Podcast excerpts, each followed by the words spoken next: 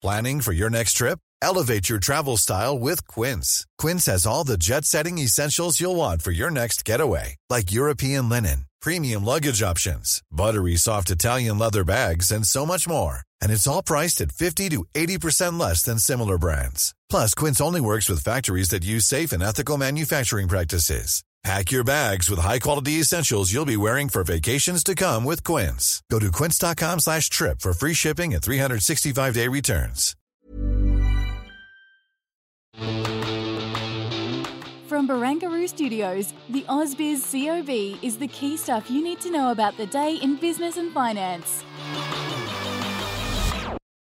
Good afternoon. This is the COB, all the stuff you need to know about the day in business markets. My name is Kyle Rodda. Let's get a check on where the market is tracking with, well, an hour left in the trading year, the financial year, of course. And, uh, well, we are flat as attack, it would seem, uh, going into the final hour of trade. Um, a little bit of a dip at the start of uh, proceedings, but um, nevertheless, it's been basically flatlining ever since then. And, well, uh, let's get a little bit of a look on, well, the three themes as I've uh, identified them today. Um, and first and foremost, the theme that um, is really catching uh, uh, our attention is, well, a flat finish. We've just mentioned that, but it wasn't so bad. The last 12 months, or at least financial year 2022, 2023, a 9.5% increase in the ASX 200, not even including dividends. So it's been a pretty wild ride, quite naturally. Interest rate fears, as well as, well, a recession that just doesn't seem to eventuate no matter how much we talk about it. Uh, could all still come to pass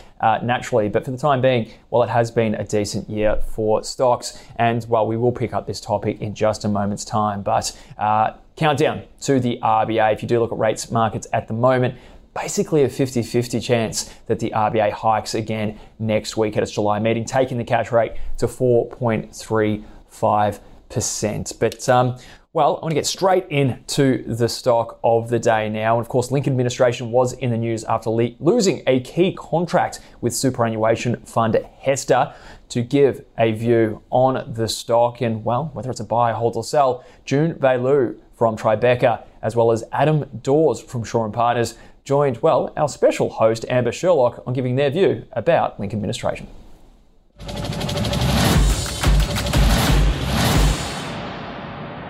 Link is too early to touch. Um, I would say it's a sell. The margin that's been charging has to come down. And clearly, uh, with this move, it's going to shaken the future forecast uh, for many other contracts. Look, it is very cheap, but it's uh, perhaps your capital is better elsewhere. Certainly, Link has been really, really tough lately, and I guess anything in administration is obviously going to be a little bit tougher. But Link's share price over the last uh, 12 months is, is down about 50%. So, like, it's it's it's really uh, it, it's really yeah been been a horrible sort of year for Lincoln. Probably one that they want to put behind them. Certainly, PEXA was another one of those deals that they did but didn't actually go through.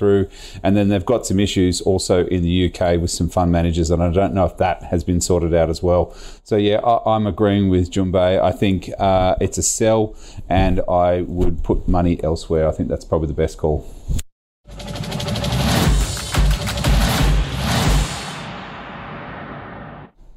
Put money elsewhere. I think that's a pretty good way to sum it up, at least the views there about Link administration.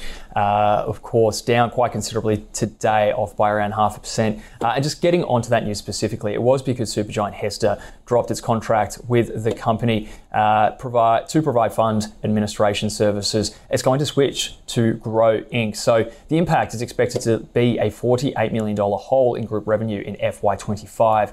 HESTA plans to transition out by the second quarter of FY25. Link Group has still reaffirmed its guidance for this year, and it's still paying for last year's data breach too. And you can see there over the last 12 months, the stock down by 56%. Okay, and uh, well, in further news, Medibank still in the headlines. The health insurer provided uh, provider confirmed another class action claim. This action comes from shareholders who allege the company engaged in misleading or deceptive conduct and that Medibank breached its continuous disclosure obligations by not telling investors about deficiencies in its cybersecurity systems. Also, Bubs Australia, it's axed its plan to produce infant formula in China for the Chinese market. The ex factory sales under Bub's exclusive China distribution arrangements are still below expectations and continue to disappoint. Plus, holding a significant amount of inventory will set the company back between 20 and 25 million dollars. That'll be a non-cash impairment.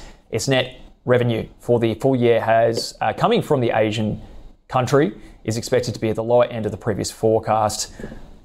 Downer EDI was also in the news. It has achieved contractual close on the $4.6 billion Queensland train manufacturing program.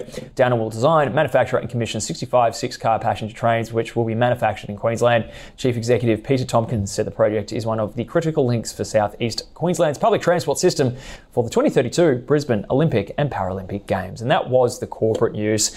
Let's get to the bigger picture and, uh, well, the week that was, as well as well, maybe the week and even year ahead. Shane Oliver from AMP Capital is standing by. Shane, uh, thank you so much for joining us. Um, with all, I suppose, the concern about obviously rate rises, the impact it has on the, the real economy, um, uh, we have seen actually a reasonable financial year for, for equities overall.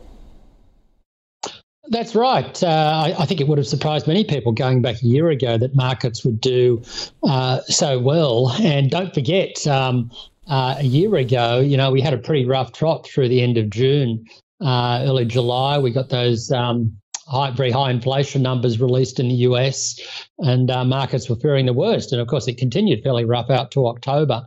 But uh, nine and a half percent is a pretty good uh, upswing in the market, particularly once you add the dividends. You're up around fourteen percent. Um, I think the key in all of this has been that the economy has probably proven a bit more resilient than might have been feared. We've also seen, and I think this is adding to confidence, we've also seen, I think, a clear downswing in inflation globally. It's not just the US, but virtually most countries you look at seem to have passed the peak. And that provides markets with confidence that central banks are getting close to the top. So even though they, they still talk hawkish, um, as long as that downtrend in inflation continues, then uh, markets sort of know that, well, sooner or later we're going to reach the top, and uh, there's a good chance that hopefully we'll avoid a recession. Um, that said, I guess the question mark is whether it can continue. Um, I tend to think, you know, we're probably still in for a rougher trot sometime in the next couple of months. Those recession risks remain high, uh, very high in Australia's case. Uh, and you know the markets are somewhat overbought and probably due for a, a decent pullback. And we have that rough patch out to September that you normally see. Um, but on a 12 month horizon, I, I suspect that ultimately falling inflation and eventually falling interest rates will help markets see another positive year. Um, maybe not as strong as they have been over the last 12 months, but nevertheless, another positive year, albeit with a few bumps along the way. Indeed. Okay. So uh, I really wanted to get your view on um, Wednesday's CPI numbers, especially, of course, they will inform in some part the RBA decision that comes Tuesday afternoon. You have this obviously sort of two sides of the argument. One, that um, headline figure came down, well, more than expected. Uh, but there's those signals that, as well, stripping out volatile items, there's a, there's a stickiness to inflation in the country. Um, I mean, how did you see the data? How do you see the inflation pulse, generally speaking, at the moment? Well, I, I, thought it was good news. There's, there's no way you can uh, sort of, you know, say that it's not. If 5.6% um, is much lower than had been expected, and there's clear downtrends in uh, prices uh, categories across the board. You know, whether it's um, clothing, which has gone negative, furnishings, um, uh, you know, the, the petrol price decline, you know, food price inflation looks to have peaked. Um, uh, travel, accommodation, travel and accommodation looks to have rolled over. Um, home building expenses look to be slowing down. Um, so those things all, I think, are unambiguously positive, and they do continue the downtrend. Um, but as you say, it's uh, on the one hand this, on the other hand that. If you take out a few items in there uh, and look at the services side, there are still risks in the CPI. Uh, obviously, rents um, meals out and takeaway. Uh, we know that utilities, electricity, and gas are still going to go up from here, and that's probably what the Reserve Bank will be more focused on uh, rather than the downtrend in that headline number, uh, which is why we think, I, mean, I must admit, it's a very close call, and I've waxed and waned on this one. Um, I personally think the Reserve Bank has done enough. I think they should pause for an extended period, um, but I'd have to say that you know, the risk is, and this is our base case, that they will hike again on Tuesday, and if not on Tuesday, then probably again in August. Um, so it's a, it's it's a difficult call, but I, I, do worry that when you look around the world, virtually everywhere except the UK uh, is seeing much better than expected inflation numbers on the downside, and that tells me that you know central banks are getting it under control, uh, and they should be pausing for a lengthy period rather than talking about you know, further rate hikes. But I'm not a central banker right now, uh, and the reality is that central banks are still hawkish, and that includes the RBA. So, I mean, note that you released recently ascribed, and correct me if I'm wrong, a 50 50 chance of a recession in Australia. Um, of course, in the spirit of uh, looking ahead to the next 12 months. Um, I mean, is that the kind of risk that we're talking about that we could enter some, at least technical recession uh, this financial year? That's right. Uh, obviously, we're not there yet. Uh, I think if it were to eventuate, and as I say, it's 50 50 chance, uh, it would be either later this year or early next year. Um, as you pointed out in the introduction here, these recession fears keep getting pushed out. They're still there. Um, I guess we should know that from history that it often takes a long time, or takes longer than expected for monetary policy to impact. But I think that is the big risk for the next 12 months that we do slide into recession. Uh, economic data has a history of being okay until it's not. You saw that through the GF or in the run up to the GFC in relation to the US. You know, people seem to be fine with their debts and then suddenly they weren't. Um, a similar story in Australia in the late 1980s that we were fine with higher interest rates until suddenly we weren't. Um, and it's hard to know what precisely causes that trigger at the end of the day. But the reality is, we have seen significant monetary tightening that is causing a lot of pain for the household sector. Uh, we are seeing tightening lending standards, particularly in the US, and ultimately these things do run the risk that they knock us into recession. So I think that's a key factor to keep an eye on for the next 12 months. If we didn't have the aggressive moves by the RBA, then I'd be far less concerned about that. But the RBA, along with other central banks, you know, remain quite hawkish, and they've gone further than, than I would have thought.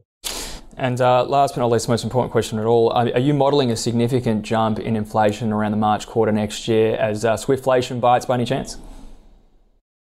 No, I'm not. Uh, I'm currently feeling very depressed because I missed out on tickets uh, both in the pre-sales and also today. So that hasn't worked out too well, but uh, I guess that's life.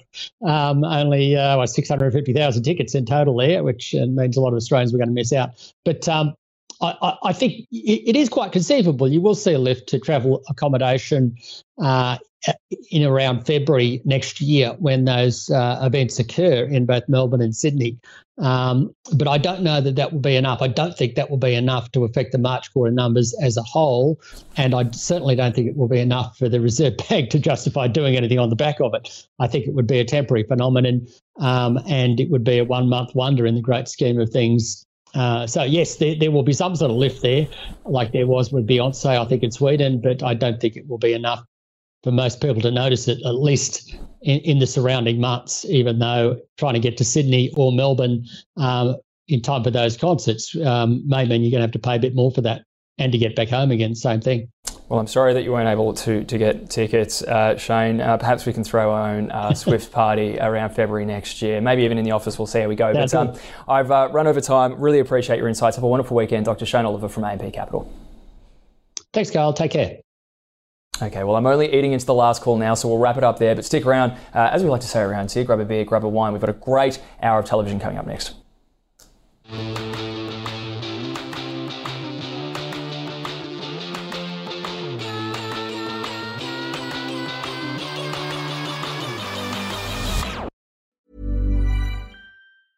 Planning for your next trip? Elevate your travel style with Quince. Quince has all the jet setting essentials you'll want for your next getaway, like European linen, premium luggage options, buttery soft Italian leather bags, and so much more. And is all priced at 50 to 80% less than similar brands. Plus, Quince only works with factories that use safe and ethical manufacturing practices. Pack your bags with high-quality essentials you'll be wearing for vacations to come with Quince. Go to quince.com slash pack for free shipping and 365-day returns.